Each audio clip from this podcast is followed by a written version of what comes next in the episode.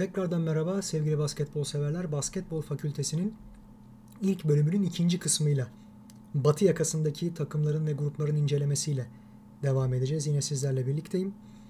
Batı'da Pasifik grubundan başlayacağım.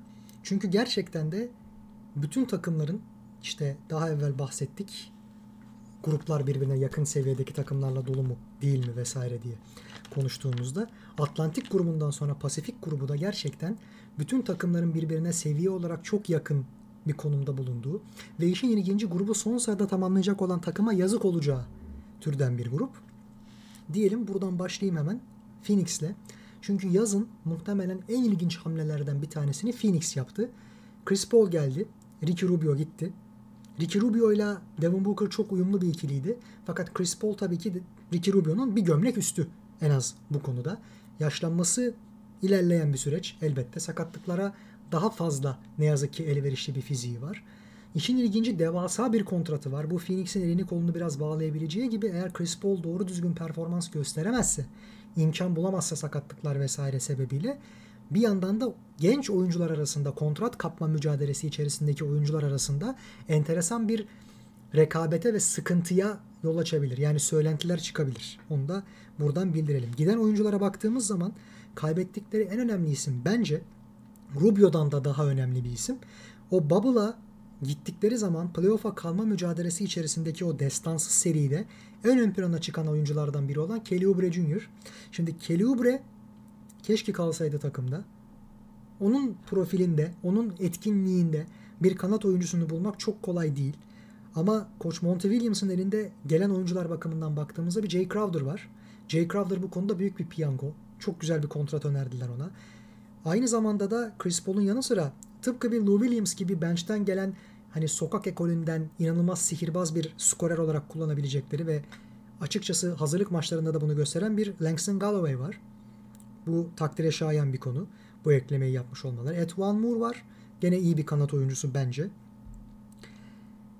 Ve tabii bench görevlisi olarak şu an tutacakları ama gelecekte bir şeyler bekleyebilecekleri draft'ten gelen bir Jalen Smith var. Şimdi Jalen Smith'i biraz konuşalım ufaktan. Çok iyi bir reboundçu. Bu kadar yüksek sıralardan seçilmesi beklenmiyordu. İyi bir pota altı savaşçısı. Şutundaki hızı, seriliği bu kadar geliştirirse, biraz daha geliştirirse muhtemelen takımın vazgeçilmez parçalarından bir tanesi olacak ve ilk 5'te Dario Saric'in yerini alacak. Bence. Bunu söyleyelim ama şu an için bir hazırlık aşaması var. Henüz gördüğümüz üzere bu işte yaz ligi veya hazırlık zamanı maçlarında etrafa bön bön baktığı zamanlarda olabiliyor. Klasik çaylak alışma süreci yapacak bir şey yok.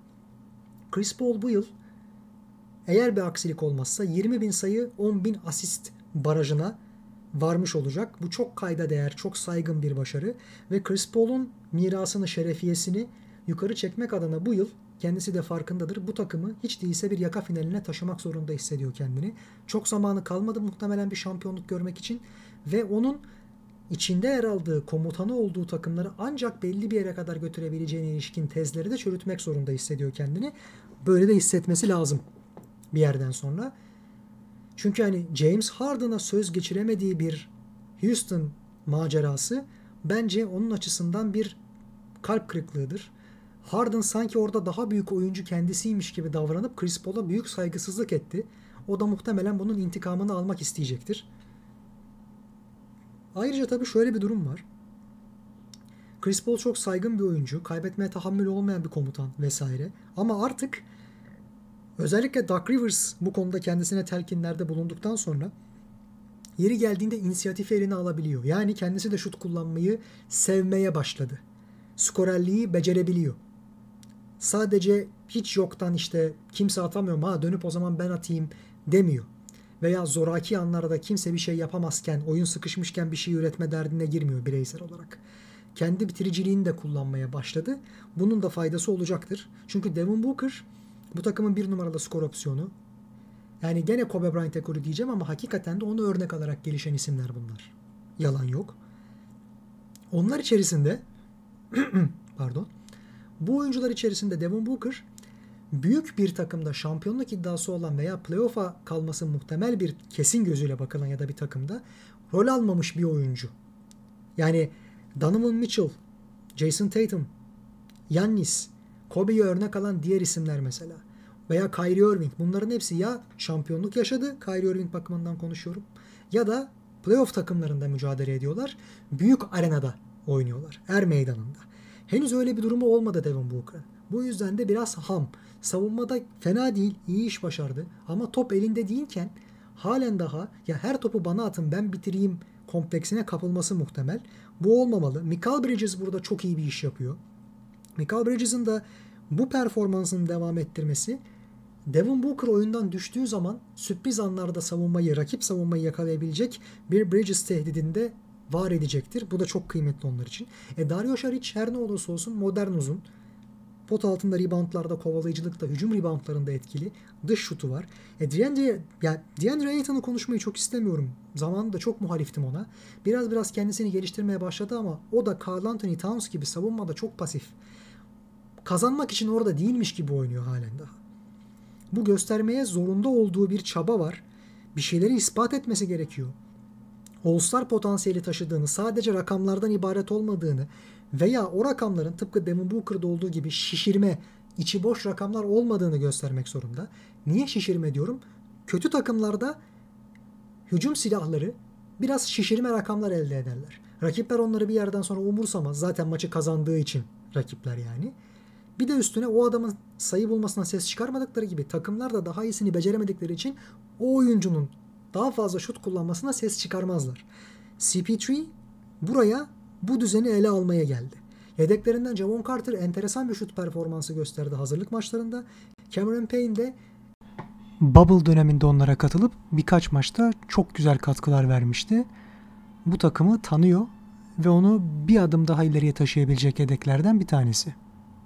Şimdi bu kadro bence bu grubu dördüncü sırada tamamlayacak.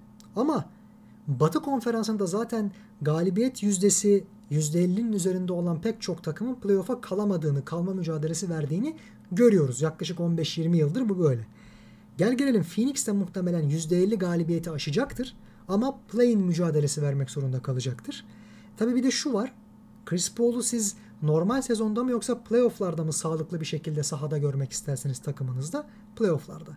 Dolayısıyla belli şeyleri düzene oturturken Koç Monty Williams'ın onu çok riske etmemesi de muhtemel. Yani galibiyet sayısı bakımından çok fazla bir şeye hırs yapmayacaklardır diye düşünüyorum. Ama çok ilginç bir Phoenix takımı seyredeceğiz gibime geliyor. Çok keyifli olacaktır maçları. Golden State'e geçelim. Şimdi Clay Thompson'ın sezonu tekrardan kapatması hazırlık dönemindeki o sakatlık sebebiyle iki şeyi gösteriyor. Bir tabii çok üzücü. Keşke hiç olmasaydı. İzlemeyi çok sevdiğimiz bir oyuncu Clay Thompson. Hele ki Splash kardeşler içerisinde Stephen Curry de sahadayken. İkincisi Golden State'in sağlık ekibine bir bakmak lazım. Draymond Green de Clay Thompson'da olmaması gereken bir takım sakatlıkları olmaması gereken uzunlukta geçiriyorlar. Bunun müzmin hale gelmesi çok muhtemel. Bu yüzden de Bence bu ekibin şunu sorgulaması lazım. Ya bu oyuncuları daha mı fazla dinlendirelim? Zorlamayalım mı? Veya farklı tedavi yöntemleri mi geliştirelim? Steve Kerr Phoenix'teki kariyeri zamanında genel menajerken buna çok dikkat etmişti ve Shaquille O'Neal'ın mesela hayatını kurtarmışlardı o tedavi ekibiyle beraber. Benzer bir şeyi bence Golden State de benimsemeli. Golden State'in geçtiğimiz sezon Stephen Curry'den, Draymond Green'den mahrum kaldığı evreler boyunca şöyle enteresan bir şansı oldu. Tıpkı 1996-97 senesinde San Antonio Spurs'un o zamanki franchise oyuncusu ve takımın temel direği olan NBA'in sayılı pivotlarından biri olan David Robinson'ı zirvesinin son yıllarındayken sakatlığa, iki tane bacak sakatlığına kurban vermesi, bu yüzden işte Dominic Wilkins gibi, Chuck Person gibi eski tüfek oyunculara bel bağlayıp 18 galibiyette kalması, bunun ardından da draftte bir numaralı seçim hakkına kavuşması ve bu seçim hakkıyla da gene tabii ki tesadüf ama Tim Duncan gibi bir potansiyeli seçip o noktadan sonra 20 yıl boyunca zirveden hiç inmemesi, 20 sene arka arkaya playoff'a kalma başarısını göstermesi ve bu süreçte 5 şampiyonluk kazanması. Buna benzer enteresan bir piyango tutturdu Golden State. Biz Golden State'in yeter artık bitin dediğimiz bir sürecine girdiğini, girdiğini düşünüyorduk. Kevin Durant ayrılmıştı. Oyuncular yaşlanmaya, sakatlanmaya başladılar. Diğer takımlar onlara karşı daha bağışık hale geldiler önemli ataklar yapmaya başladılar. Ama şimdi bakıyoruz Kent Bazemore'u ve Brad Wanamaker'ı alarak bench'teki guard rotasyonunu çok güçlendirdiler. Barboza'nın, Livingston'ın ve Cook'un olduğu dönemden bu yana en iyisi kısa rotasyonundaki o bench oyuncuları. Hele ki Vanamaker. Tam bu takımın aradığı oyuncu. Üstüne üstlük Kent Bazemore belki beklentilerin biraz altında kalsa bile rolü çok büyük olmayacağından dolayı muazzam katkı verebilir. Üstüne üstlük şimdi Stephen Curry'nin yanına 2 numaraya muhtemelen Wiggins'i çekecekler. Wiggins bu kadar hızlı bir oyuncu mudur 2 numarada oynayacak kadar? Göreceğiz. Ama o yıllardır inatla geliştirmediği şutunu, verimini ve hırsını burada daha ciddi şampiyonluk kazanmış bir ekipte ve Stephen Curry, Draymond Green gibi isimlerin yanında sürdürmezse o inadı, kendini geliştirmeye azmederse hakiki potansiyelini ortaya çıkartabilir. Seçimlerden evvel o draft yılında Jabari Parker daha üst bir yetenek olarak görülüyordu potansiyeli sebebiyle. Yani fiziken vaat edebilecekleri ve oyun tarzı sebebiyle. Wiggins bir skorer. Ama oyunun diğer yanlarına katkısı günden güne azaldı. Bunda tabii Thibodeau'nun o hapishane yöneticisi tarzındaki idari anlayışının da katkısı vardı. E, canı çıkasıya kadar burada oynatılmayacak. Bunun da güzel bir yan etkisi vardır. Ve mutlu. Güzel bir yerde. Üstüne üstlük draft'ten gelen James Wiseman modern uzun profili içerisinde 3 sayı katkısı da verip hani bir Kevin Durant kadar tabii ki olamaz ama hiç değilse ne diyelim bir Miles Turner ayarında bir katkıda bulunabilirse hele bir de Draymond Green'in fişteklemesiyle hem savunmada hem hücumda her daim kendini odaklı tutabilirse ve sakatlanmazsa şu an Golden State kötü bir durumda değil. Yani Clay Thompson'ın yokluğu tabii ki çok şey götürür ama öyle güzel şekilde kapatmışlar ki hani ne Alec Burks'u arayacaklar ne Bowman'ı ne Glenn Robinson'ı hiçbir şekilde. Bir tek sorun şu. Kelly Oubre bu takımda. Phoenix'ten onu koparmayı başardılar. Fakat bunu yaparken lüks vergisi yönünden devasa bir sınırın üzerine çıktılar. Yani hem ta, diye rakip takımlara çok para kazandırmış oluyorlar lüks vergisi ödeyerek hem de Kelly Oubre kontratındaki meblağın 3-4 katı pahalıya mal olmuş oluyor Golden State'e. Onu belki bir takasla gönderme ihtimalleri doğabilir. Keşke olmasa. Çünkü bench'e bakıyoruz. Eric Pascal geçen sene sakatlıklar varken çok fazla şey yapabileceğini ispatladı. Üstüne üstlük Kevin Looney şampiyonluk döneminden bu yana burada. Kanat rotasyonu bakımından çok avantajlılar. Üstüne Marcus Chris burada. O da gerekli yerlerde James Wiseman'ı yedekleyebileceği gibi bir dış şut da geliştirdiğinden dolayı onların oyun tarzına çok uyum sağlayabilecek bir isime de dönüştü. Şimdi Smailagic var, Poole var vesaire. Golden State hiçbir şey kaybetmiş değil gibi görünüyor bence. Sadece diğerleri kadar üst düzey bir hani ne derler force etme isteği olmayabilir. Playoff'a kapağı atsak yeter çünkü geçmişte çok acı dersler aldılar. Normal sezonda rekor kırmak adına 73 galibiyet elde etmek adına playoff'larda pek çok oyuncularını sakatlığa kurban verdiler ve sonunda o sene şampiyon olamadılar. Bunu da biliyoruz ki Batı finalinde de Oklahoma City'ye karşı mucizeler de onları geri döndüren. Bunu da unutmayalım. Ben bu grubu 3. sırada tamamlayacaklarını düşünüyorum. Phoenix'in üstünde. Ve sakatlıklar da olmazsa onlardan enteresan galibiyet serileri görebiliriz. Yani izlemeye çok değecek bir takım ve doğru menajerlik hamleleri yapıldı. Onu da söyleyelim. Altın buldu, maden buldu ya Golden State. Yani daha ötesi yok bence. Hani bir de son olarak muhtemelen Jeremy Lin'i kadrolarına katacaklar. Çin'den onay geldikten sonra onunla anlaşma sağlamışlar. Golden State gerçekten bench'ini çok çok çok çok güzel bir kalitede tutuyor. Lin sağlıklı kalsın ya da kalmasın. Kağıt üzerinde böyle. Clippers'a geçelim. Clippers bence yine ispatlayacak, kanıtlayacak çok şey olduğu için ve geçtiğimiz yıldan bu yana hırs yapıldığı için normal sezonda elde edebileceği bütün galibiyetleri almaya odaklanacak ve Kawhi Leonard'ın takımı bu kadar boşlamasına, bu kadar fazla aktif dinlenmesine de bu kadar müsamaha göstermeyecekler bu yıl idare kademesinde bence. Şimdi koç Tyron Lue oyuncularla ilişkisi Doug Rivers'a kıyasla muhtemelen daha iyi olacaktır ama kontrolü ne kadar elinde bulunduracak orası meçhul. E Paul George'un şutu günden güne geriliyor. O psikolojik etkiyi kıramadı. Bir ara T-Mac de böyleydi mesela açıkçası. Umarız bir an evvel toparlanır kendine gelir. Takımdan iyi bir savunmacı Jamichael Green pota altında bir numaralı tercih diyebileceğimiz Montrey Harrell ve Landry Shamet ayrıldı. Ama bunların yanında Bowman geldi, Luke Kennard geldi ve Ibaka geldi. Şimdi Zubac'ın yerine Ibaka'yı 5 numarada tercih etmek ben açıkçası bunu tercih ederim. Bunu bununla yola devam ederim. Ama Zubac'ın da bu takımın düzeni içerisinde iyi yapabildiği bazı şeyler var. Bunu es geçmemek lazım. Ibaka da günden güne yaşlandığı için ve hatta belki kimliğindeki yaşı gerçek yaşı olmadığından da dolayı bu iddialar hiç bitmedi. Onun yaşlılığı veya sakatlıklara dair bir eğer meyli varsa o meyli sıkıntı yaratacağı zaman bel bağlayacakları isim Morris olacak. Ve Morris kimse kusura bakmasın güven arz eden bir isim değil. Her ne olursa olsun. Morris ikizlerinin her ikisi de böyle. Bir de üstüne aldıkları oyunculardan bir tanesi Nikola Batum. Hiçbir zaman kontratının hakkını verebilmiş bir oyuncu olmamakla kalmayıp Paul George'dan daha da beter bir şutör. Dolayısıyla yani ne verebilir sakatlıklardan sonra onlara Batum ya da Patrick Patterson orayı tek başına kanatlarda ne kadar toparlayabilir bilmiyoruz. Luke Kennard'ı ben severim. Kawhi Leonard'ı iyi yedekleyeceğini düşündüğüm topa yön verebilen oyunculardan da bir tanesi. Ama Reggie Jackson, Lou Williams, Patrick Beverly gibi oyuncular varken buranın oyun kurucusu var mı? Onu bir tartışmamız lazım. Oyun kimin üzerinden dönecek?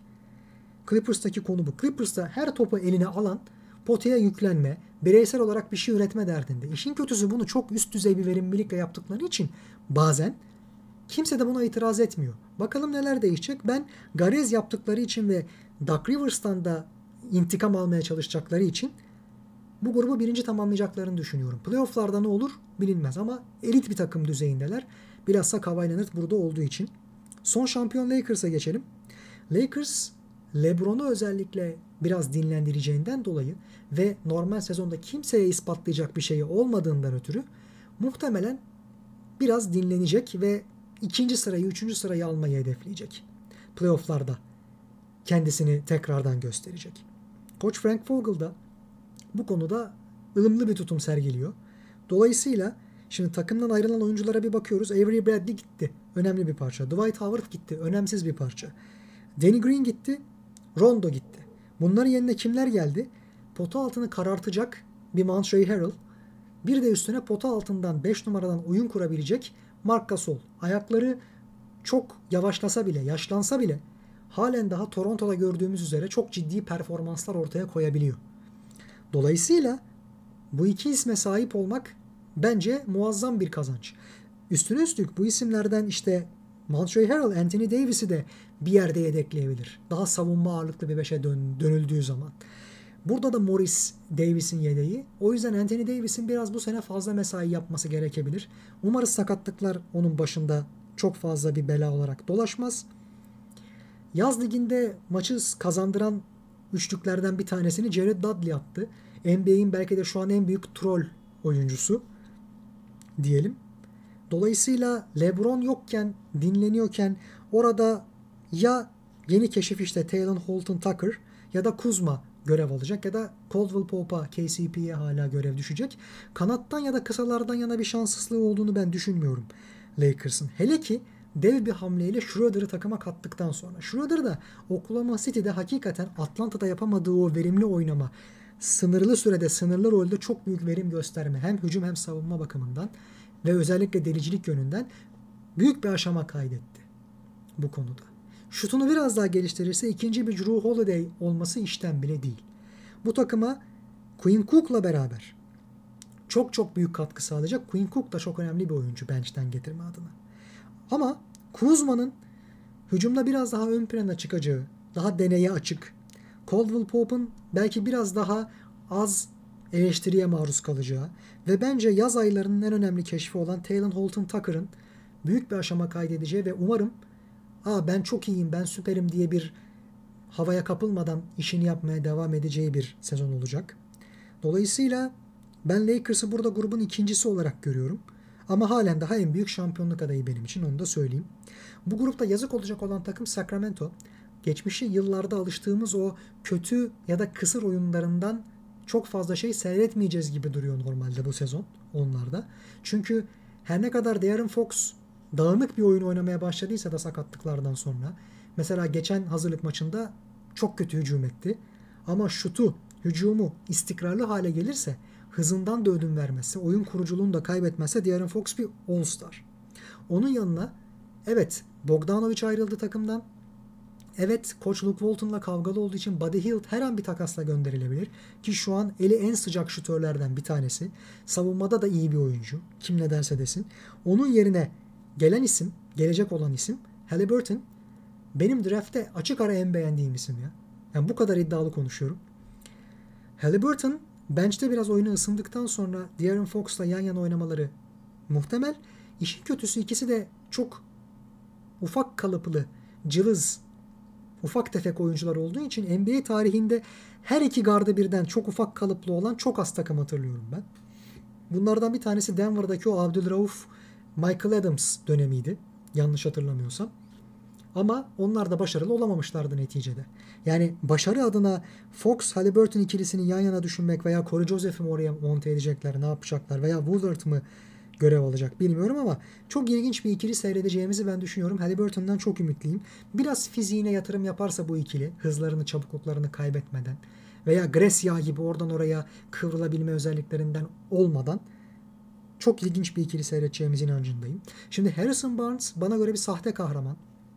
Bu konuda Paul George en azından savunmada katkı veriyor ama Harrison Barnes oyunun diğer yanlarına hiç etki etmiyor. Sadece şutunu atmanın peşinde ve muhtemelen bir an evvel takasla gönderilecektir. Gönderilmesi taraftarıyım ben açıkçası.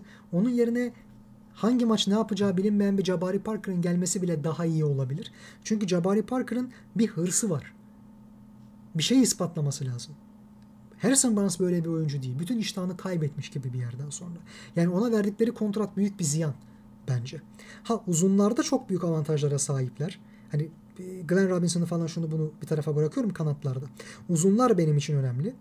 Kaminski'yi de saymıyorum. Hasan Whiteside'ı da saymıyorum. İkisi de iyi bir yedek olabilir ama benim için Bielitsa, Bagley ve Richard Holmes üçlüsünün olması bu takıma çok şey katabilir. Şimdi Bagley başlı başına bir inceleme konusu. Yüzü dönük hücum bakımından 90'lı yıllarda daha modernleşmeye başlayan uzun oyuncular gibi, Chris Webber gibi bence. Ama tabii ki müzmin sakat. Ne yazık ki buna evrilecek türden çok feci bir sakatlık geçirdi geçen yıl. Artık oranın yer etmemesi mucize olur. Bir ikincisi yani şimdi genç oyunculardan bir an evvel ne beklemek gerektiği konusunda insanların farklı fikirleri var ama tercih hataları çok sıkıntılı.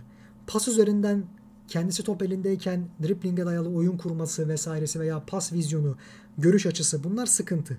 Çabukluğu çok, atletizmi çok. Bu yüzden pozisyon bilgisi olmasa dahi bir şekilde savunmaya etki edebiliyor. Sürpriz yaratabiliyor. Blok tehdidi yaratıyor. Hücum reboundlarında çok iyi. Yani ilk adımı Amare kadar hızlı neredeyse hatırlayanlar olacaktır. Belki Cahled Okafor'un modernleşmiş hali. En kötü ihtimalle. Rakiplerin şutlarını çok bozabiliyor. Rakip savunmayı çok dağıtabiliyor, dengesini bozabiliyor. Ama fake'lere çok kolay kanıyor. Kulaç açıklığı çok üst düzey değil bence. Ha kendi skorunu yaratabilmesi, isolation oynayabilmesi, kaldırıp şut atabilmesi büyük artılar. Eski ekolün yeni ekolle buluşmuş hali gibi. Ben bu yüzden kendisinden ümitliyim. All-Star potansiyeli görüyorum. Gel gelelim. Richard Holmes da dış şut kullanmaya başladığı için hem iyi bir çember savunucusu hem de onunla beraber 4-5 numarayı değişimli oynayıp bütün savunmanın dengesini bozabilecek bir isim. Sert değil henüz yeterince. Onu da zamanla ekler. Bielitsa da Avrupa'daki oyun kuruculuğunu yavaş yavaş gösterebilmeye başladı oradan. Özellikle işte o bubble dönemi vesaire içerisindeyken yaratmış olduğu önemli etkiler vardı. Ben Bielitsa'dan halen daha ümitliyim. Ne yazık ki Sacramento bu kadar koyu rakiplerin olduğu grubun içerisinde son sırada yer alacak. Ama eğer ki play-in şansı olmasını istiyorlarsa veya gelecekte bir şeylere dair ışık vaat edebileceklerini göstermek istiyorlarsa doğu takımlarını turneyi dümdüz etmeleri lazım. Bunu da belirtmiş olalım. Buradan kuzeybatıya geçeyim. Çok eğlenceli bir grup. Evlere şenlik. Buranın açık ara bir numarası bana göre Denver Nuggets. Dehşet bir oyun oynuyorlar. Geçen seneden hemen hemen hiçbir şey kaybetmemişler. Yani mesela Malik Beasley gitti takımdan. Jeremy Grant gitti, Plumlee gitti, Hernan Gomez gitti. Ama bence hiçbir şey kaybetmediler. Gene takımda mebzul miktarda yetenek var. Yetenek dolup taşıyor. Nasıl buluyorlar bilmiyoruz. Ama herkeste ayrı bir yetenek cevher var. İşin kötüsü geçtiğimiz yıllarda bunlardan hangilerini as, hangilerini yedek parça olarak belirleme, belirleyeceklerini bilmiyorlardı. Bunu nihayet yaptılar. Fakat burada da Will Barton'ın sıkıntı çıkarması çok muhtemel. Ben 6. adam olmayacağım diye açıklama yaptı. E, o 6. adam olmayacaksa Gary Harris performansı günden güne düştüğü için bence çekilecektir. E, Çançar gibi isimler geliyor. Bunun yanı sıra bir numarada o kadar enteresan bir rotasyon kuruldu ki Jamal Murray oyun kurucu oynayacak ilk başta. Top onun elinde olacak. Ama arkadan şimdi bir Montemoris var. Büyük katkı verdi geçen yıl. Bench'ten gelip. Ona daha fazla süre verilecektir. E onun arkasında Campazzo geldi. Takıma da çok büyük uyum sağladı. Çünkü hem savunmada çok atılgan hem bir saha içi lideri. Yani Teodos için olamayacağı kadar iyi bir saha içi lideri NBA'de. Çünkü savunmada hiç boşlamıyor ortalığı. Kapasitesi sınırlı olsa bile NBA standartlarında. Pas bakımından, oyun kuruculuk bakımından en az bir Teodosic etkisi gösterebiliyor. E bir de üstüne üstlük fiziği daha elverişli NBA'de daha sağlam kalmaya. Fazla dakika almaya. E şimdi bunları bırakıp bir de üstüne skorer potansiyeli, elit skorer kumaşı taşıyan R.J. Hampton'ı aldılar. Bu kadar geniş bir kısa rotasyonu içerisinde gene kimlere yatırım yapacaklarını seçmek onları birkaç maç bocalatabilir. Ha dinlendirme olacaktır, sakatlıklar olacaktır muhtemelen ama kısa rotasyonunda bazı şeyler oturtmaları şart. Bana göre Jamal Murray ve Will Barton 2 numarayı dönüşümlü oynayacak. Montemoris, Campazzo, R.J. Hampton 1 numarayı halledecek. Ama gene top muhtemelen Jamal Murray'den dönecek. Jamal Murray bana göre NBA'in en iyi çıkış yapan oyuncularından bir tanesi. Bubble'da zaten işte özellikle o playoff serisinde Denver'ın hani 3-1 geri düşüp ondan sonra geri gelme sekansları içerisinde inanılmaz bir oyun ortaya koydu. Donovan Mitchell'la karşılıklı 50'şer sayı attıkları maçların seyrine doyum olmadı. Jamal Murray, Jalen Brown'la beraber draftte benim en çok beğendiğim isim de o yıl. Onu da söyleyeyim. İyi ki buraya kadar gelebildi yani o yıllar içerisinde. İyi ki buraya kadar geldi beni yanıltmadı. Boşa çıkarmadı potansiyelini. Yani bir Jimmy Jackson havası görüyorum. Özellikle o işte sirk şutları dediğimiz dengesiz, mucizevi basketleri atmak konusunda. Ama inşallah zihniyeti ve kariyeri Jimmy Jackson'ınkine benzemez. Hatırlayanlar buradan gülümsüyordur muhtemelen. Kanatlarda Dozier'ın, Michael Porter Jr.'ın iyileştikten sonra muhteşem etki yaratması muhtemel. Bu takımın belki de en büyük hücum silahı Michael Porter Jr. Ama ne kadar Kevin Durant gibi ya da ne kadar en azından Brandon Ingram gibi oynayacak. Bana verin topu ben kendim bir şeyler yaratayım diye playofflarda öyle sahneler ortaya koydu. Ama bench'ten gelmek değil de ilk 5'te başlayacaksa hakikaten ana hücum silahı gibi oynaması lazım. Yani o öyle oynarsa Denver şampiyonluk adayı haline gelir. Yoksa şu an konferans finaline adaylar. Onu da söyleyelim. Bir de tabii ki Manute Ball'un oğlu. Bol bol. Hazırlık maçlarının sonuncusunda çok kısıtlı, kısıtlı dakikalarda muhteşem performans gösterdi. Şimdi kanat açıklığı ve boy bunun yanı sıra bir de atletizm ve yetenek. Akıl almaz bir potansiyel. Halen daha çok ham, inisiyatif almaya çok niyetli değil, istikrarı düşük ama bench'ten getirmek için bulunmaz nimet. Üstüne bir de Jamichael Green var savunmada. Paul Millsap var hala tecrübesiyle. Topa dokunmasa da olur. Biliyoruz kademe geriye gidiyor orada. E tabi bir de NBA'nin en iyi top dağıtıcısı pivotuna sahipler. Uzun olarak Nikola Jokic. Jokic bir de forma girdi yazın. Hımbıllığını, hantallığını bir tarafa bıraktı. Savunmada biraz daha takılmaya başlarsa, biraz daha ayağı çabuk hale gelirse korkutucu bir takım Denver. Benim bu gruptaki açık ara favorim. Şimdi Minnesota'ya geçelim. Ryan Saunders oyuncuları tabii ki biraz daha serbest bırakıyor Thibodeau dönemine göre. Burada D'Angelo Russell'ın bir sakatlığı var. Geri döneceği zaman muhtemelen top onun kontrolünde olacaktır ama o gelene kadar Rubio ile Malik Beasley'nin bu rolü paylaşmasını bekliyorum. Vanderbilt da yine takasla gelmişti. Onun da bir şeyler göstermesi muhtemel. Burada sürpriz bana göre Thibodeau gittikten sonra oynama fırsatı bulan fakat Thibodeau varken sergilediği o ışıltılı potansiyeli nedense bir türlü sahaya yansıtamayan Okogi. Şimdi Josh Okogi hücumda bir şeyler yapmaya başlarsa hakikaten Anunobi gibi mesela o da buraya damga vuracaktır. Çok güçlü hale getirecektir Timberwolves'un elini. Anthony Edwards düşük yüzdeyle şut atıyor ama ideal bir kanat oyuncusu. Fiziği iyi, boyu biraz kısa ama atletizmle bunu örtebiliyor. Şimdi atletizm demişken şunu söyleyelim. Günümüzde modern oyun kısaların oyunu. Hızlı oynanan bir oyun, dış şuta dayalı bir oyun. Kısalar step back gibi, euro step gibi çok enteresan silahlarla veya floater gibi yani gözyaşı damlası diyebildiğimiz o atış gibi kendilerine has avantaj yaratabiliyorlar. Uzunların buna kıyasla tek kriptoniti kulaç açıklığı ve hızlı hareket edebilen bazı uzunların doğru pozisyon alması, zamanlaması. Bunu yapabilen uzunlar çok önemlidir. Carl Anthony Towns böyle birisi değil. Savunmada çok pasif. Yani uysal kedi gibi kalıyor. DeAndre Ayton da öyle mesela. Onların bazı şeyleri ispatlamaları lazım. Naz Reid desek yedek uzunları o da sürekli her topu kendi atmaya, kendini göstermeye çalışan bir adam. E Hernan Gomez 4 numaraya geldi. Arkasında uzun olarak Ed Davis var. Dış şuta daha meyilli bir isim ama sertlik vaat etmiyorlar. Yani savunmayı yapamadıktan sonra bu takım Anthony Edwards ne kadar şut kullanırsa kullansın nereye gidebilir? Meçhul.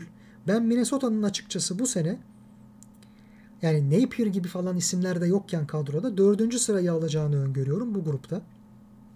Portland ise yani içim el vermiyor. İkinci sırayı alacaklardır ama Portland bir normal sezon takımı. Çünkü playofflarda Damian Lillard, CJ McCollum ikilisinin savunma zafiyetleri çok ağır basıyor. Çünkü karşılarına bu konuda savunma zafiyeti olmayan, hücumda onlar kadar etkili olamasa bile savunmada onlardan daha etkili olabilen guard ikilileri alıyor. Karşısındaki yerini. Yani Lillard'ın arkasında Anthony Simmons var. Blevins var. Çok fazla bir şey bulabileceğiniz oyuncular değiller. CJ McCollum'un arkasında da bench'ten gelip deli sayılar atabilecek bir Rodney Hood var ama o da savunmada hiçbir şey vaat etmiyor. Trent Jr. hakeza aynı şekilde. Bu takımın perimetre savunması, dış savunması halen daha çok kötü. İşte bazı eleştirmenleri dinledim. NBA'deki bazı eleştirmenlerin de yazısını okudum. Bu takımda işte sakatlar geri döndü. Ondan sonra Covington gibi isimler alındı. Derek Jones Jr. geldi. Melo belki biraz daha iyi uyum sağlayacak. Biz eskisine kıyasla Zach Collins falan da varken daha avantajlıyız. Muazzam bir hale geldik. Böyle bir şey yok. Portland'ın kimliği değişmedi. Portland'ın en müzmin sorunları değişmedi. Yani evet Nurkic Hasan Whiteside'a kıyasla çok daha tercih edilesi bir adam. Ama hala modern bir uzun değil ayaklarının ağır olmasını falan hesaba katarsak dış şutta oynamadığına e, ha o ha Harry Giles ha tekrardan takıma dönen yıllardır müzmin problemlerini bildiğimiz bu konuda hiçbir şey vaat etmeyen Enes Kanter. Bu takımda ne değişti ki? Diğer bir kanada bakıyoruz. Derek Jones Jr. oynayabilir 4 numaraya ya da Robert Covington aynı şekilde. Dış şut vaat edebiliyorlar mı? Atletizm vaat edebiliyorlar mı? Evet. Atletik oyuncular, seri, enerjik oyuncular. Yedeklere bakıyorsun Caleb Swanigan veya rol çalmaya çok elverişli olan Melo.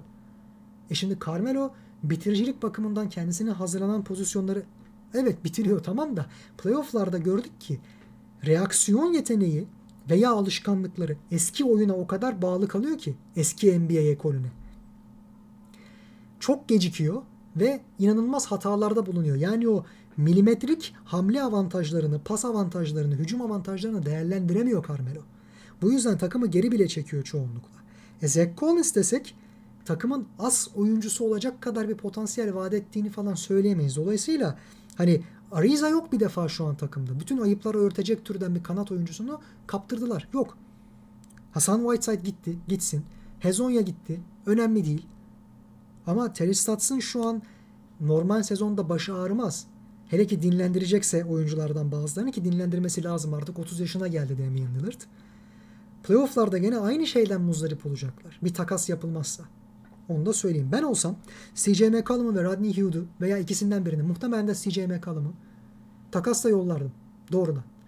Büyük bir kazık yiyorlar şu an CJ McCollum'un tek boyutlu, tek yönlü oyunundan. Hele ki istikrarsızlaşmaya başladığı zaman geçen seneki playoff'larda olduğu gibi onun oyunu. Buradan Utah'a geçelim. Halen daha Quinn Snyder'ın talebeleri çok organize bir oyun oynuyor doğruya doğru.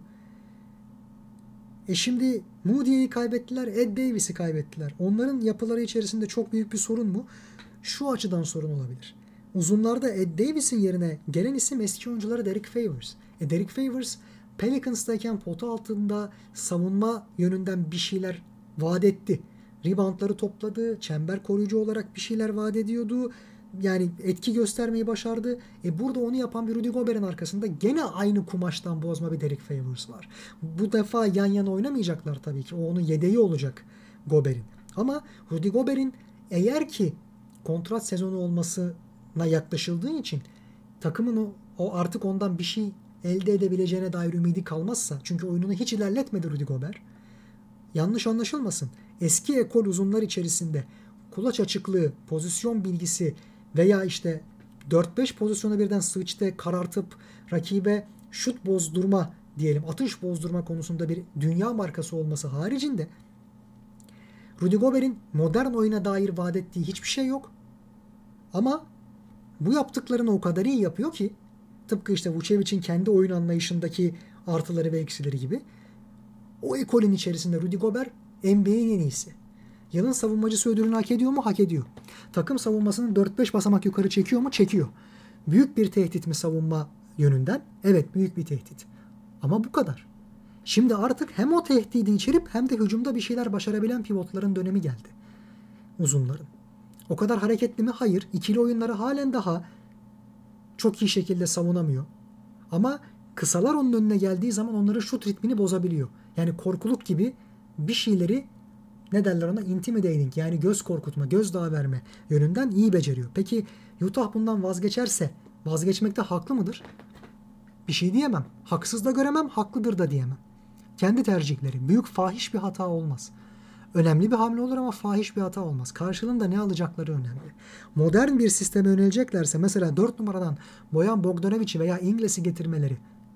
İngiliz'i kanatta da tabii ki kullanıyorlar da 4 numaradan da kullanabilirler boyu itibariyle. Önemli bir oyun kurma tehdidi İngiliz, önemli bir skor tehdidi sağlam kalabildiği sürece All-Star sınırına gelmiş bir Boyan Bogdanovic.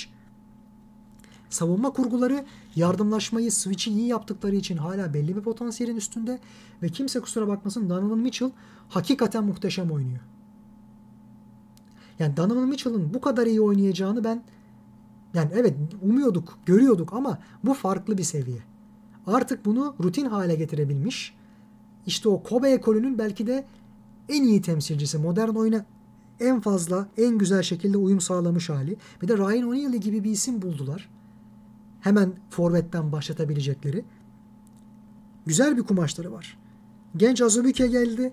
William Goss geldi. Elijah Hughes, Elijah Hughes geldi. Benzer şekilde. Niang burada. Ve tabii bench'ten gelen bir skorer adayı yani Donovan Mitchell dinlendirileceği zaman bir Jordan Clarkson var. Utah önemli bir takım. Gücünden hiçbir şey kaybetmedi. Hatta belki daha da kazandı. Gidenler gelenler bakımından konuşacak olursak. Tek sıkıntı Tek sıkıntı Mike Conley'nin o işte NBA'in ilk 200 milyon dolar tutarındaki kontratına sahip olan Mike Conley'nin o kontratın altında gayet ezilen bir performans göstererek Utah kariyerine başlamış olması. Sezon sonuna doğru evet toparladı belki biraz. Fakat eğer bu sezonda da öyle bir giriş yapacaksa veya genel seviyesi o Memphis'te alıştığımız Conley'den çok geride kalacaksa Utah bir an evvel ondan kurtulmalı ki o kontratı elden çıkarmak da kolay değil takasla. Ama gününde bir Mike Conley bu takımı idare etmek için çok ideal bir oyun kurucu. Zira yedeği o kadar iyi işler başaramayabilir bu takımda. Ona çok ihtiyaçları var. Conley'nin nasıl bir performans göstereceği Utah'ın tavanını belirleyecek. Eğer Conley sakatlıklar da olmadan iyi bir performans gösterirse Utah bu grubu Portland'ın da önünde ikinci bitirebilir. Playoff'lar onlar için asıl hedef olacağından dolayı gözüne playoff'u kestirip bu grupta 3. sırayı almayı da kabullenebilirler. Ben Minnesota'yı 4. sıraya koymuştum. Denver 1, Portland 2, Utah 3. 2 ile 3 değişebilir. Son sıra Oklahoma City'de şimdi takımın etkili oynamasını sağlayan bütün parçaları kaybettiler. Galinari gitti. Schroeder gitti. Chris Paul gitti. Steven Adams gitti. Yani koç Degno'nun elinde çok fazla malzeme var mı? George Hill yani ana oyun kurucuyken neler yapabilir bilmiyoruz. Ty Jerome kapalı kutu. Benim için en azından NBA'deki hali. Buradaki ümit vadeden isim, vadeden isim şey Gilgis Alexander. Fakat şimdi şöyle bir durum var. Yani Gilgis Alexander çok boyutlu bir oyuncu değil. Şimdi oraya bir geçelim. Bir defa topu tutmayan elini penetre esnasında dirsekten çok açıyor. Bu yüzden de hücum faal aldırma ihtimali çok oluyor. Crossover'larda falan da yön değiştirme, tempo değiştirme bakımından, hız, dur kalk yapma bakımından dengesi çok iyi. Çok önemli bir potansiyel. Bunun uzmanı. Ama ya bir de tabii şu var. Yavaş ve metodik bir şekilde başlayıp sanki hiçbir şey yapmayacakmış gibi ağır ağır durup birden ilk adımını patlayıcı şekilde atabiliyor. İyi bir penetreci. Spin hareketini çok güzel yapıyor yön değiştirme için. Step back'i var doğruya doğru. Ama top dağıtımında pas kabiliyeti olarak veya saha görüşü olarak ne yazık ki bir oyun kurucu değil. Üstüne üstlük pick and roll'da devrilen uzunları görme konusunda da biraz ne yazık ki basiretsiz bir oyuncu halen daha. Booker da böyle mesela. Kendisi çok zorluyor. Hataya müzmin, meyilli. Üçlük gene iyi, stili kötü olsa bile. Orta mesafe şutu eh, Eurostep kullanıyor vesaire falan ama şu sorun. Savunmada switch savunmasına uygun değil. Fiziği de buna elverişsiz. İyi hareketliliği var. Şimdi bunları geliştirmesi için evvela bu takımın lideri Gilgis Alexander mıdır? Bunu bir şekilde takımın ortaya koyması lazım. Öyleyse çünkü bana kalırsa bu konuda önemli bir potansiyel vadeden Dallas'tan aldıkları Justin Jackson da iyi bir gelişme kaydedebilir. Onu köreltmemek lazım, küstürmemek lazım.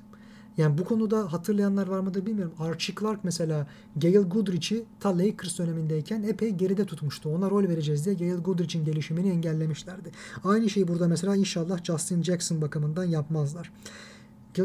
Alexander'ın arkasında SGA diyelim. SGA. SGA'nın arkasında Andre Robertson ve Pokuševski gibi isimler var. Maledon var. Bir de tabii kanatta Lugens Dort var. Çok sevdiğimiz isimli bir oyuncu. TJ Leaf. Bunlar hep önemli katkı verebilecek isimler. Ama bu takımı toparlayacak olan oyunculara gelelim. Ariza en başta. En büyük kazançları. Bir de Al Horford. Al Horford'u aldılar. Al Horford eski performansından çok uzaktı. Ama böylesi bir takımda, beklentilerin düşük olduğu bir takımda, her hücumu ondan döndürmeyecek olan bir takımda, dışarıdan da içeriden de oyun kuruculuğunu hiç değilse konuşturabilir. Yedeği Poirier ve Muscala. Poirier biraz daha savunmada takılacaktır muhtemelen. Horford'un yaşlanmaya yüz tutan o performansını veya dinlendiği zaman onun yokluğunu hissettirmemek için bir hamle yapması lazım onun da. Bir adım daha atması lazım. Ama ben bu grubun açık ara beşincisi olacağını düşünüyorum. Oklahoma City'nin hani 72 galibiyetlik sezonda 20 galibiyet alırlarsa bu geçiş evresi içerisinde öpüp başlarına koysunlar diyelim. Ha geçen seneden bir Aaron Gordon numunesi olduğunu gösteren Bezley var. Onu 4 numarada değerlendireceklerdir ama Gilgis Alexander'la beraber bu takımı nereye kadar götürebilir bilmiyoruz. Bu sene biraz onların gelişimine ayrılmış olacak. Ve tanking yapacak muhtemelen Oklahoma City. Şimdi Güneybatı'ya geçeceğim. Güneybatı belki de en sürprizlere açık grup. ben bu grupta takip etmeyi en çok seveceğim iki takımdan başlamak istiyorum değerlendirmeye. Bir tanesi Memphis. Şimdi Memphis'in en önemli kazançlarından bir tanesi Jaren Jackson Jr.'dı. Onun sakatlığı sebebiyle Ocak ayında döneceğini biliyoruz. Bu onlara tabii ki ilk başlarda biraz bir bocalama evresi yaşatacaktır. Sezona iyi girmeyecekler. Kuvvetle muhtemelen. Jaren Jackson Jr. çok iyi bir savunmacı. Oynadığı stil sebebiyle dışarıya çok açıldığı için iyi bir reboundçu değil. Dışarıya switchlerde adam değişmeye ya da el göstermeye çok gittiği için de savunmada iyi bir reboundçu değil. Ama kulaç açıklığı ve pozisyon bilgisi o kadar iyi ki çok iyi hareketlenemese bile arkadan gelip çok iyi top kesebiliyor. Şut bozabiliyor. Savunmada çember savunucusu olarak karartabiliyor. Kendi şutu yok. Mesela Marvin Bagley ile ayrıştıkları en önemli nokta bu. Yani kendi şutu yok derken şunu söylüyoruz. Üçlükleri yağdırabiliyor. Kötü stille bile olsa da.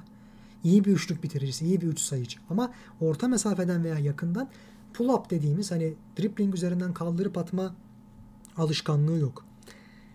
Savunma sezgileri fena değil. Aksasa bile, geç kalsa bile konsantrasyonunu hep sağlam tutmak zorunda. Bazen oyundan düşüyor. Bunlar olmasa bile kulaçları ona kaybettiklerini kazanma imkanı tanıyor. Bir mesele şu. Bazen savunmada adamını kaçırınca inada bağlayıp çok faul problemine giriyor. Arkadan takip edip faulle durduruyor. Bu inadından ve faul yatkınlığından kendini vazgeçirmesi lazım atletizmi vesairesi falan yoksa gayet iyi. E topla çok iyi oynayamıyor. O da doğru. Ama mesela benzerleri arasında Rudy Gobert'e en yakın isim ve Gobert'in dışarıdan da oynayabilen bir hali. İyi denge tutturmak zorunda. O alışma evresindeyken bana kalırsa çok önemli bir keşif. Brandon Clark sakatlıktan döndü. Oyunun yıldızlardan arta kalan bölümünü çok iyi tamamlıyor. Çok iyi bir yan parça. E pivotta Valenciunas hala modern oyuna çok uygun değil ama pota altında o kadar iyi bir etki yaratıyor ki savunması, hücumları, reboundu vesaire gibi. Veya onun yerini alacak olan adam yedekten Gorgi Denk, Cenk diye de okunuyor bazen. O da çok bu role elverişli. O yüzden pota altı savunmasında Tilly, Tillman bir, bir sıkıntı yaşamayacaklar. Memphis'in pota altı savunması ya da kanat savunması gayet iyi. Kyle Anderson geldi. Şimdi San Antonio dergahından geçmiş bir isim veya iyileşebilirse kendini ispatlamak zorunda olan ama oyunu toptan takımı taşıma adına çok yönlülükle oynayabilen bir Justice Winslow var. Böyle potansiyelleri ellerinde barındırıyorlar. Kısalarsa en güçlü oldukları yani kim ne derse desin. Jay Moran mesela benim için hani Penny Hardaway falan kıyaslamaları da yapılıyor. Doğruya doğru. Topla beraberken hani Allen Iverson gibi o da doğru. Ama sanki Derrick Rose'la Jamal Crawford'ın ve Jason Williams'ın birleşmesi gibi. Topla bu kadar estetik, bu kadar sürprize açık şekilde oynayan, rakiplerini bu kadar sürklase edip gafil avlayan, savunmanın dengesini bozan bir oyuncu kolay kolay gelmez. Bir de üstüne bu isim her ne kadar istikrarsızlığı veya şova kaçtığı, kendini kaptırdığı yerler olsa bile Javal Crawford'dan veya Lou Williams'tan daha takımı emanet edebilmek konusunda emin bir, emin bir el ise. Ki Jay Morant öyle. Şimdi tavan olarak baktığımız zaman Chris Paul kadar potansiyel vaat ediyor bence Jay Morant. Üstüne üstlük yanında Dylan Brooks var. İyi ki takaslamamışlar. Onu da söyleyelim. Dylan Brooks'u. Gayet iyi bir tamamlayıcı. Çok önemli bir skorer olma yönünde ilerliyor ama tamamlayıcı skorer. Ve arkasında D'Anthony Melton var. O da iyi bir tamamlayıcı. Yan parçalar yönünden Doug McDermott'a sahipler ve problem çocuk Grayson Allen. Şimdi Grayson Allen kötü bir karakter. Yani sorunlu bir isim evet ama kötü de bir karakter. Hal böyleyken onun kendini en azından ben üst düzey yukarılara oynayacak olan bir takımda iyi bir parça olabilirim diye göstermesi şart. Problem çocuk imajından kurtulması lazım. Durduk yere rakiplerine mahalle maçındaymış gibi çelme takmak, dirsek atmak, tükürmek vesaire. Bu antikalıkları yapmaması lazım genç bir oyuncu olarak Grayson Allen'ın. Yani niye böyle davrandığını bilmiyoruz. Psikolojik problemleri var herhalde. Coach Taylor Jenkins'in kadroyu yönetme maharetine göre sakatlıklardan da uzak kalırlarsa, dinlendirmeler vesaire falan da iyi ayarlanırsa Memphis bence bu grubu üçüncü bitirecek. Onu söyleyeyim. Grubu ikinci bitireceğine inandığım takım, bu grubu ikinci bitireceğine güvendiğim takım hatta Pelicans, Coach Stan Van Gundy bu geçiş dönemi için, bu yapılanma için doğru bir tercih. Oyuncularla arası eğer ki oyuncunun ismi Dwight Howard değilse veya yani Detroit'teki o skandal dönemi falan saymıyorum. İş Smith'lerin isyan bayrağını çektiği şunu bu. Onun elindeki kadroya bir bakalım. Drew Holiday'i kaybettiler. Etwan Moore'u kaybettiler. Derek Favors'ı kaybettiler. İlk ikisi can yakacak türden isimler normalde. Yerine kimler geldi? Şimdi birincisi Lonzo Ball gelişim kaydediyor. Triple double ekseninde oynayan Jason Kidd mayalı bir adam haline dönüşmeye başladı. Savunma sertliği de var. Sadece istikrarlı bir şut geliştirmesi lazım. Tuğla gönderiyor halen daha. Bu konuda Lavar Ball'un çok cüretkar bir açıklaması vardı. İyi tabirle cüretkar diyorum yoksa zırvalamış. Stephen Curry'den daha uzak mesafeden şut atabiliyor benim oyuncularım. Onlar daha iyi şutör diye. Mesele o şutları atmak değil sokmak. İki oyuncu da yani iki oğlu da şu an bu konuda çok kötü. Ha Jello yani Liangelo Ball Detroit'ten kontratı geçici kontratı aldıktan sonra bir maç bile oynatılmadan niye bırakıldı bilmiyorum. O başka bir konu. Lonzo'nun yedeği Drew Holiday kadar olmasa bile yedek oyun kuruculukta kısıtlı sürede iyi işler yapabilecek bir Eric Bledsoe. Çünkü penetresi, deliciliği ve kuvveti üst düzeyde. İki numarada tecrübe abidesi, topu yere de vurabilen çok iyi bir şutör J.J. Redick olgunlaşmış. Josh Hart ve Thornwell var. Kanatlara bakıyoruz. Zion Williamson artık süre kısıtlaması olmadan oynayacakmış ama bu oyun yani şu anki modern oyun Zion Williamson'ın çok üst düzey dakikalar almasına müsait değil. Verimliliği çok düşer. Üstüne üstlük artık rakipler onun ne gösterebileceğini biliyor. Biraz daha hazırlıklılar. Şut mekaniğini geliştirmesi, hatta belki değiştirmesi, blok yememek için daha iyi zamanlama kullanması, savunmada daha sertliğini kullanması gerekecek. Yoksa mesela Short Sanitis gibi olabilir sonu. Bunu istemeyiz elbette. Nicola Melli onu iyi yedekleyebilir dinlendirme konusunda ama tabii farklı tipte bir oyuncu. Brandon Ingram bu takımın ana skor silahı kim ne derse desin. Kevin Durant mayası taşıyan bir adam ve bu yıl Kevin Durant'i, Ingram'ı ve gene onların ekolünden olan Michael Porter Jr.'ı aynı anda seyredebilecek olmak bizim için büyük bir zevk olacak. Onu da söyleyelim. All-Star oldu. Giderek verimli bir skorer olma yolunda da aşama kaydediyor. Bir de üstüne pota altında çember koruyucu olarak eski ekolden kalan belki en iyi 2-3 isimden bir tanesini Steven Adams'ı aldılar. Oflamaz poflamaz, şikayet etmez. Tarihin en kuvvetli oyuncularından bir tanesi. Onunla dalaşmaya herkes korkar. Yedeğinde de Willy Hernan Gomez var. O da benzer ekolden az buz iş yapmıyor. Bir de dış şut geliştirirse ne hala. Bir de Jackson Hayes var. Burada takımın rollerini iyi oturtması lazım. Stan Van Gundy bunu yapabilen iyi bir taktisyendir. Pelicans'ın ben bu grubu ikinci bitireceğini düşünüyorum. Sakatlıklar olmazsa açıkçası. Dallas'a geçelim. Bu grubun muhtemelen birincisi. Cüretkar bir söylem. Çünkü Porzingis Ocak ayında geri döneceği için sakatlığı sebebiyle bacağından Dwight Powell'la James Johnson'la idare edecekler. Ve tabii Kleber arkasında Willie Kolstein veya Boban tabii sınırlı sürelerde etki gösterecekler. Onlar gelesiye dek Doncic'in ve Josh Richardson'ın ve hatta Tim Hardaway Jr.'ın üzerine biraz fazla yük binecek. Bu kadar kısalara bağlıyken oyun. Onlar da bu kadar kısalara bağımlı duruma gelirlerse Luka'nın sakatlığa git, kurban gitmesi muhtemel. Çok zorlayacak kendini. Çok yük olacak üzerinde. Jalen Brunson, Trey Burke, Tyrell Terry bunlar ya da işte mesela Tyler Bay, Cord Neely bu tarz isimler çok fazla onun üzerinden yük alabilecek isimler değiller. Trey Burke'ün belki bitiriciliği olabilir. Tyler Terry ne yapar o kadarını tam kestirmek zor. Yani Rick Carlisle'ın mikro yönetimi şeklinde herkesten azami fayda alabilmesi rastlandık bir olay. Doğruya doğru. Ama potansiyelleri çok üst düzey oyuncular değiller. Bir tek Jalen Brunson oyun kuruculuk bakımından iyi bir etki gösteriyor. Onun yerini alabiliyor. Josh Richardson güzel bir takviye. Ama Seth Curry'i kaybetmelerini kompanse edebilir mi, telafi edebilir mi bilmiyoruz. Topla o kadar etkili değil, daha pasif. Özgüveni bir parça geriledi Miami günlerine kıyasla. Barea gitti, Justin Jackson gitti. E şimdi Dorian Finney-Smith savunma için çok önemli. Takım oyunu için çok önemli. Zeki bir oyuncu. Bir zamanların Luke Mbamutesi gibi düşünelim. Ama Tim Hardaway Jr.'la ya değişimli oynayacaklar ya da Tim Hardaway Jr. 3 numarada kanatta Porzingis gelene kadar da Finney Smith'le Dwight Powell dönüşümlü olarak uzun mevkiinde oynayacaklar. Başka türlü çıkar yolu yok. Tim Hardaway Jr. iyi bir skorer doğruya doğru ama oyunun diğer bölümlerinde hala istenen seviyede değil. Yani Rick Carlisle'ın her dönem muazzam bir ne derler artık ona yöneticilik, idarecilik becerisi sergilemesi gerekiyor. Yani adeta menajerlik oyunu oynar gibi diyelim. Saniyelik hamleler yapması lazım. Bağlantıların kopmaması için. Luka Doncic sebebiyle ve Porzingis geri dönerse Porzingis sebebiyle grubu birinci sırada tamamlamaları muhtemel. Onu da söyleyelim. Grup birinciliği için favori. Ama Güneybatı grubundaki takımların elde edeceği galibiyet sayısı Pasifik grubundakiler kadar fazla olmayacaktır. Grubu birinci tamamlasa bile Dallas playoff'a dördüncü, beşinci sıradan girer muhtemelen. Onu da söyleyelim. Buradan geçelim Houston'a. Hakkında bir tahmin yapmanın en zor olduğu takım Houston. Coach Stephen Silas, Daryl Morey gönderildi. Doğruya doğru. E, Houston'lı iş adamları Çinlilerle olan bağlantılarının kopmasından tabii ki son derece muzdariplerdi. Daryl Morey sebebiyle.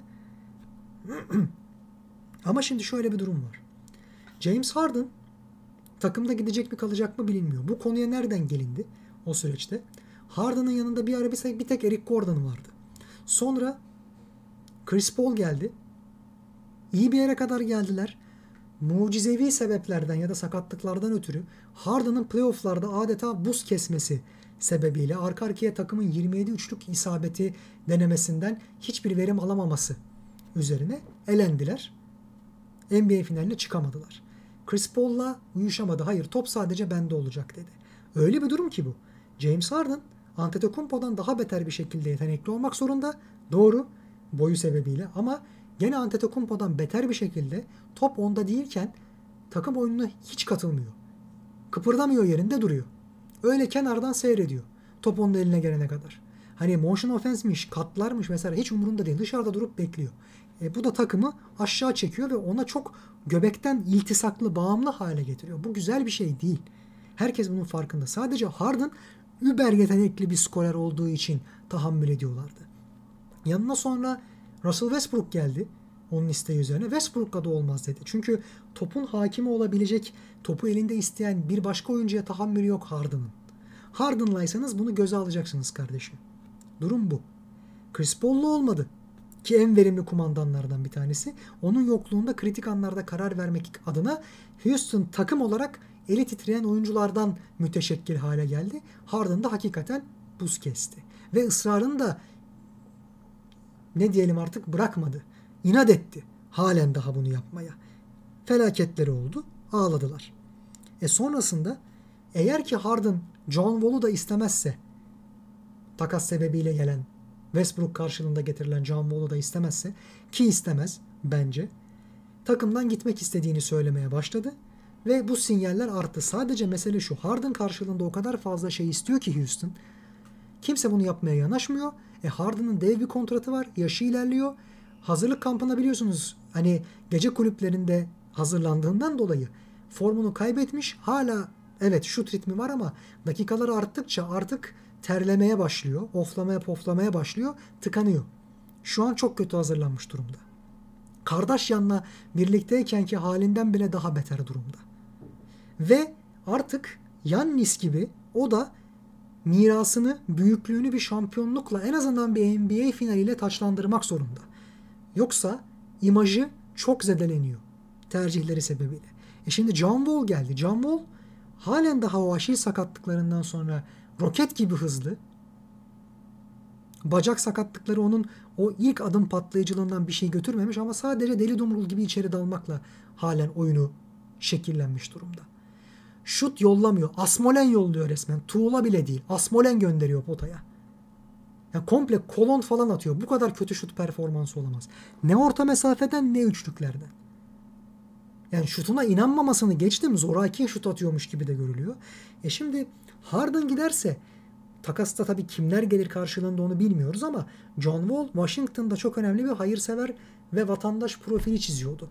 Böyle sembol isme, bayrak isme ihtiyacı var. Büyük bir taraftar kitlesi var John Wall. Bireysel taraftar kitlesi. Ama hiçbir şey değişmemiş John Wall cephesinde. Savunma ayrı bir konu. Evet belki NBA'in en hızlı oyuncusu. Belki halen daha öyledir. Ölçümler yapıldı mı bilmiyorum sakatlıktan sonra. Ama yarı sahada top elindeyken oyunu yavaşlatma ve yavaş hareket etme konusunda da açık ara NBA birincisi. Westbrook'tan bile daha beter bu konuda.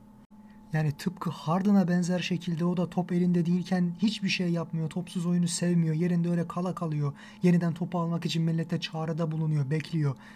Yani resmen hani snooker'da Mark Selby ne yapıyorsa John Wall da onu yapıyor. Boğmak için her şeyi yapıyor oyunu.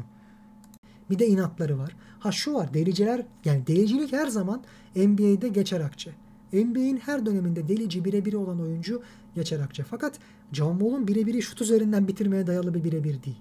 Sadece delip geçme. Turnikeleri de çok iyi bir şekilde bitirmiyor açıkçası. Onun yerine ben Christian Wood'un iyi bir iktisap, iyi bir kazanç, iyi bir kontrat. Christian Wood'un fazlasıyla süre almasını, hücumda pay sahibi olmasını, reboundlarda ve boyalı alanda Clint Capela kadar en azından ses getirmesini bekliyorum. Diğer yandan hakikaten hırs yapıp sakatlıklardan sonra kendi ismini temize çıkarmak ve eski büyüklüğünü kanıtlamak adına önemli çaba harcayan bir Demarcus Cousins görüyorum.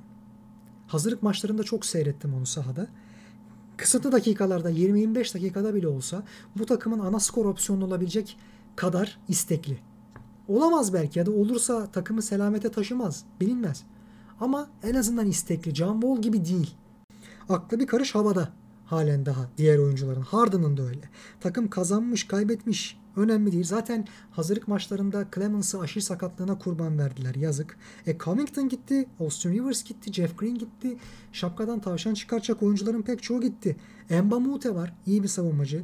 PJ Tucker undersize olsa bile kısa boylu olsa bile üçlünün de biraz biraz geliştirebildiği vakit çok önemli bir modern dış savunmacı oluyor istekliliği, savaşçılığıyla. Kaboklo var yedek uzunlarda ama Cousins'ı 4 numaraya mesela çekip PJ Tucker'ı veya Christian Wood'u 5 numarada değerlendirip bazı enteresan sekanslara imza atabilirler. Demara Carroll var. Çok önemli bir isim. Kanatlarda savunmacı olarak özellikle. Sefalosha veya işte House neler yaratabilir onu bilmiyoruz. Ama yedek guardda şimdi Eric Gordon var. McLemore var. Şutörler. Ve Frazier var.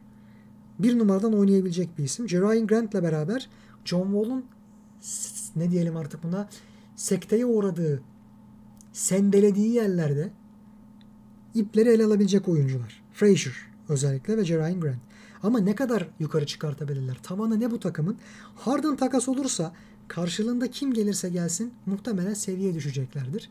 Ama takım oyunu bakımından mesela ne diyebiliriz? Kimi örnek gösterebiliriz? Chris Paul takasının ardından Oklahoma City'deki yükseliş gibi çok farklı bir şeye de imza atabilirler.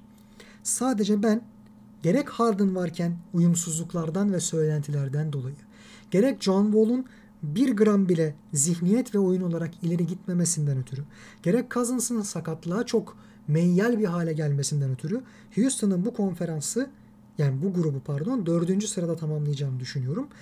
Beşinci sırada düşün, tamamlayacağını düşündüğüm takım San Antonio. Çünkü Popovic de taktisyenlik konusunda bir derya bir dünya markası olsa bile artık hani tartışmaya gerek yok. Oyuncularından pek çoğunu kaybetti. Mutedil olanlardan, takım oyunu içerisinden. Trey Jones Duke'dayken işte bu büyük üçlü Cam Reddish, Zion Williamson, R.J. Barrett zamanında onların oynayabilmesi adına kendini çok geri plana çekmeyi kabullenmiş fedakar bir takım oyuncusuydu. Fiziksel olarak yetenekli mi? Yani fiziksel kabiliyeti çok üst düzeyde değil. Ufak tefek bir isim. Çok hızlı değil ama oyun bilgisi çok iyi. DeJounte Murray ile beraber Murray sağlıklı kaldığı sürece oyun kurucu pozisyonunda ve tabi sendelemediği sürece yani bocalamadığı sürece dış şutlarda vesaire iyi götürebilirler. Kısaların bir diğer tarafı iki numaralar. Paddy Mills şutundan bir şeyler kaybetmiş gibi geliyor bana. Savunmada iyi ama hücumda top yönlendirmede, pas trafiğinde, top trafiğinde çok iyi değil. Lonnie Walker benim çok şeyler beklediğim bir isim. Umarım gereken o patlamayı yapar. Yaz aylarında işte çocukluğunda uğradığı cinsel istismara dair, pardon gençliğinde uğradığı, üniversite yıllarında yanılmıyorsam uğradığı cinsel istismara dair açıklamalarda bulundu. Umarız bu zihindeki travmatik etkileri de sahada aşmayı başarır. Benzer şekilde. Çok büyük bir potansiyel. Kawhi Leonard potansiyeli var açıkçası benim gözümde onda. Ve tabii ilk beşte muhtemelen Derek White başlayacak. Ne kadar sinameki olsa bile bu düzen içerisinde yeri var. İşte DeRozan değişen bir şey yok ama zarar vermeye başlamış bence takıma. Çok saygı duyuyorum Demar DeRozan'ın oyununa. Ama şöyle söyleyelim. Hala dış şutu yok. Oyun kuruculuk konusunda bir şeyler vaat ediyor her zaman. Ama savunmada bocalamaya, boşlamaya başladı. Bu da tabii ki olumsuz bir işaret. Lamarcus Aldridge'de değişen hemen hemen hiçbir şey yok. Bir yıl daha yaşlandı ve yavaşladı ve takımı artık geri tutmaya yüz tuttu.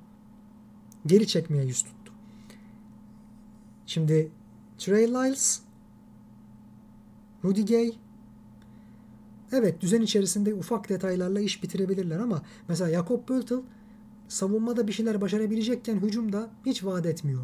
Hızlı değil, modern uzun değil. Severim yanlış anlaşılmasın. Ya da Juvie Banks bir şey ifade etmiyor isim olarak. Keldon Johnson ve özellikle draft'ten gelen Devon Vazel Trey Jones'tan bile bir etki, daha fazla etki yaratabilir ve Dejounte Murray ile çok iyi bir oyun kurucu ikilisi olabilir o rotasyonda.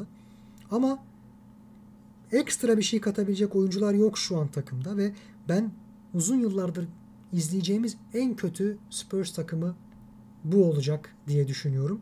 Grubu son sırada tamamlayacaklarını öngörüyorum diyelim. Bunun dışında bitirmeden evvel tabii şuna da bir değinelim. Neticede NBA'in bu yıl getirmiş olduğu yeni kurallar çerçevesinde takımların dinlendirme politikaları çok değişikliğe uğrayacak. Defaatle bunu yayında yineledim. Fakat özellikle bazı maçların seyir zevki kalitesi bu politikalar sebebiyle düşebilir. Her maç takip etmeye değer mi? Zaten ne zaman öyle oldu ki? O başka bir konu. Ama unutmayalım ki sürprizlere çok gebe. Her şeye rağmen NBA tarihinin belki de seyretmeye en değer, en keyifli sezonu bizi bekliyor. Ve yine şunu unutmayalım. Aslına bakarsanız bu gerçek hayattaki maçların hiçbirisi bir menajerlik oyunu değil. Bu oyuncular birer sistem verisinden ibaret değiller. Bu bir bilgisayar programı değil.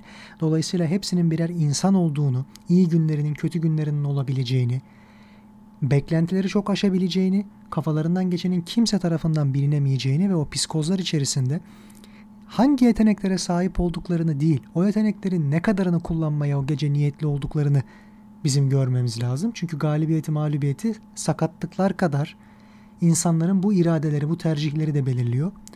Yetenekli olmanız bir şey ifade etmiyor. Çalışkan olacaksanız tabii ki fakat o yetenekleri o gece sahaya geldiğinizde bütün olup biten değişkenler karşısında kullanmaya ne kadar niyetlisiniz? Her şeyin anahtar kelimesi bu. İyi oyuncu ile kötü oyuncuyu benim nezdimde açıkçası ayırt eden konu bu. Diyelim sezon öncesi incelemeler bu kadardı. Basketbol fakültesinin ilk bölümünü iki kısım halinde tamamladık. Tam da süre sınırı bir saate varmış durumda. Dinleyen herkese teşekkürler. Sorularınızı sosyal medya hesaplarından iletebilirsiniz bana. Sir Amadeo adıyla her yerden bulmanız mümkün. Onu da söyleyelim. Gelen herkese çok teşekkürler. Dudaklarınızdan tebessüm, kalbinizden basketbol sevgisi eksik olmasın. İsmet abimizi de buradan yad etmiş olalım. Şen kalın, esen kalın, hoşça kalın.